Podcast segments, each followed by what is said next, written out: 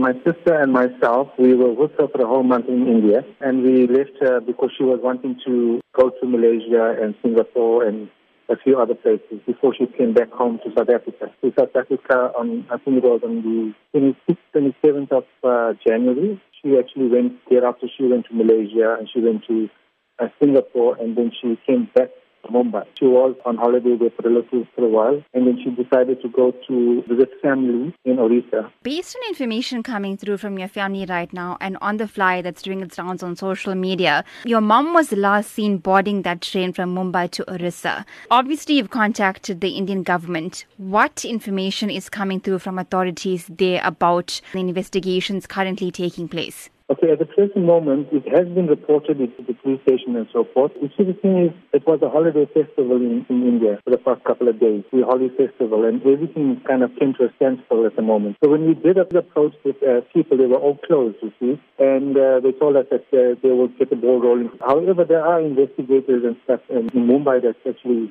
handling the case at the present moment. But today, I leave, the first stop I have to make when I get to Mumbai is uh, to go to the to the embassy, and that's where I start my my, my journey with you know, just to get verification and stuff. But there are flyers that are made, there are placards and posters and stuff currently all over Mumbai and surrounding areas. Can you talk to us about the assistance that you've gotten so far from the Department of International Relations?